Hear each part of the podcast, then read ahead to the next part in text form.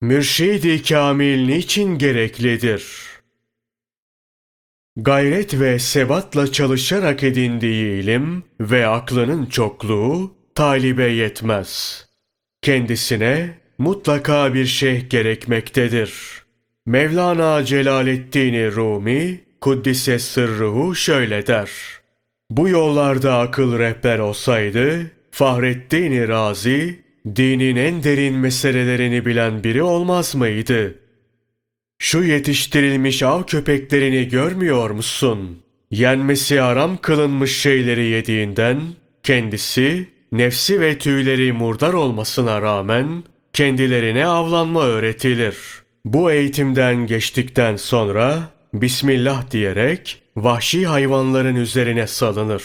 Bu av köpeği gider avını yakalar. Yakalayıp öldürdüğü hayvan insan tarafından yakalanıp boğazlanmış gibi temiz ve helal olur. Ancak av konusunda yetiştirilmeyen köpeklerin yakalayıp öldürdüğü hayvanlar murdardır.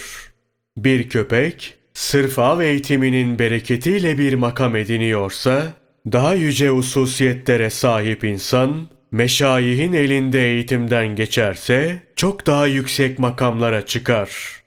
İnsan, riyazet, perhiz, zikir, tesbih ve virtler için çalışıp gayret etse, neleri terk edip nelere yönelmesi gerektiği konusunda her şeyi öğrenir. Meselenin görünen kısmı görerek ve duyarak halledilebilir. Peki, meselenin gönülle ilgili olan tarafı nerede ve nasıl öğrenilecektir? Ki bu yol batın yoludur. Zahir olanın bir müdahalesi olamaz. Bu yolda önce batın gözü, sonra sırayla batın kulağı, batın dili, batın eli ve batın ayağı gerekir. Bu yolun taliplerinin gönüllerinde çeşitli vesveseler, insanı başka türlü inanmaya götüren haller görünür. Bunlar kişiye yolunu şaşırtır, onu çelişkiye düşürür. Miskin talip gördüklerini doğru kabul edip kafir olabilir. Dolayısıyla talip ya mecburen bir şeyhe gidip teslim olacak ya da dünyadan ahirete mahrum, mahcup bir şekilde göçecektir. Bu yolda talibe öyle şeyler görünür ki bunu dile getirip söyleyemez. Şeyh bunu velayetiyle bilir.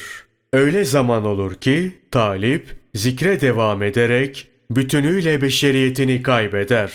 Sarhoşluğa geçer. Öyle zaman olur ki ruh bedenden çıkar. İnsanlar talibin öldüğünü sanır. Bu halleri bilmeyen diri diri mezara koymaya kalkar. Talip ziyan olup gider. Öyle zaman olur ki talibin ruhu fani olur. İnsan varlığına ait hiçbir şey baki kalmaz. Talibi baygınlıktan çekip onu beşeriyete getirecek, aklını başına döndürerek onu insaniyet menziline taşıyacak tasarruf ehli bir mürşit gerekir. Mürşit bu yolculukta bazen talibi aşikar biçimde alıp gider. Bazen de öylesine götürürler ki talip kendisi dahi bilmez. Talip kendi seyrini bilecek olsa yolda kalır. Bu sebeple durum kimi taliplere bildirilmez.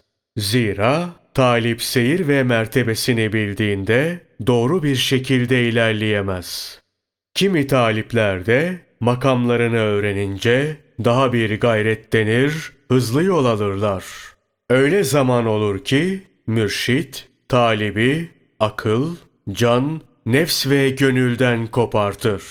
Onu cansız, akılsız, gönülsüz ve nefissiz halde götürür. Zira bu yolda öyle yerler vardır ki can, gönül, nefs hiçbir şey oraya sığmaz. Nitekim bunu çok güzel belirten bir beyit de vardır. Ko bu yoldaşlarını, yalnız ol. Sen dahi sığmazsın anda, sensiz ol. Acem erenleri de şöyle demişler. Her gece seher vakti, yari özler, öyle gideriz. Fakat gidişimizi kendimizden bile gizleriz. Sevgilinin ülkesinde akıl ve can taşınmaz yüktür. Yar ile aramızda perdedir. Bu yüzden akıl ve canı terk eder, aşkın izinden yürür gideriz. Öyle zaman olur, talibin yolu la mekana ve bir nişana düşer. O yerde zaman, mekan, nişan, yol da olur. Ancak zaman, mekan, nişan ve yolun olmadığı yerde yolcu da olmaz. İşte burada devreye mürşidin girmesi gerekir. Mürşit böylesi yolda hakkın cezbesi, ilahi yardım veya mürşidinin kılavuzluğunda birçok kez gidip gelmiştir. Evet, aşk mekansızdır. Hak'tan gelen cezbede. İlahi yardımında bir nişanı, işareti yoktur. Bir nişandır. Akıl orada tasarruf edemez. Hele nefs hiç tasarruf edemez. Zira aklın, nefsin ve canın tasarrufu beşeriyet alemine dönüktür. Aşkın tasarrufuysa beşeriyet aleminin ötesine geçer. Öyle zaman olur ki Hak Teâlâ'nın talibe kimi ikramları olur. İnsan bu ikramı tanıyıp izah etmekte zorlanır. Aciz kalır. Bunun izahını Allah bilir. Talip de bunu Allah'a bırakmalıdır. Gelen ikramın izahının da Allah'tan geleceğine inanmalıdır. Öyle olur ki daha başlarda olan talibin seyri alemi enfüse düşebilir. Acemi talip buranın doyumsuz seyrine tutulur, zevkine aldanır. Bu sebeple alemi enfüste talibe zor gelen bir şey yoktur denmiş. Talibi bu zevklerden vazgeçirmek için mürşit gerekir. Birçokları alemi enfüste takılır, kafir olur. Bu yüzden nicesi buraya takılıp kalanların himmeti olmaz. Mürşitsiz ilerleyip gidemezler demiştir. Talip, Hak Teâlâ'nın lütuf ve keremiyle hediye ettiği cevheri nefsine uyarak yitirir.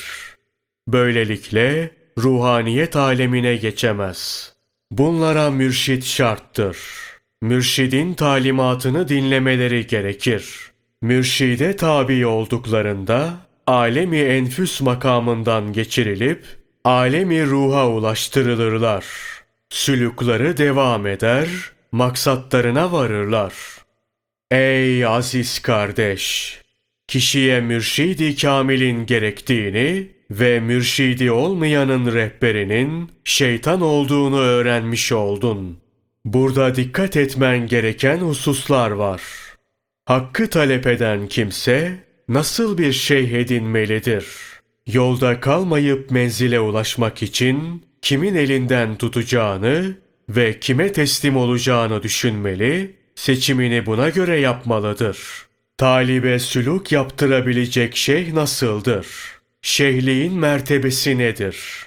Bunları sana bir bir anlatayım. Kargayı şahin sanıp ona uyma. Peşinden gidip yolunu murdar etme.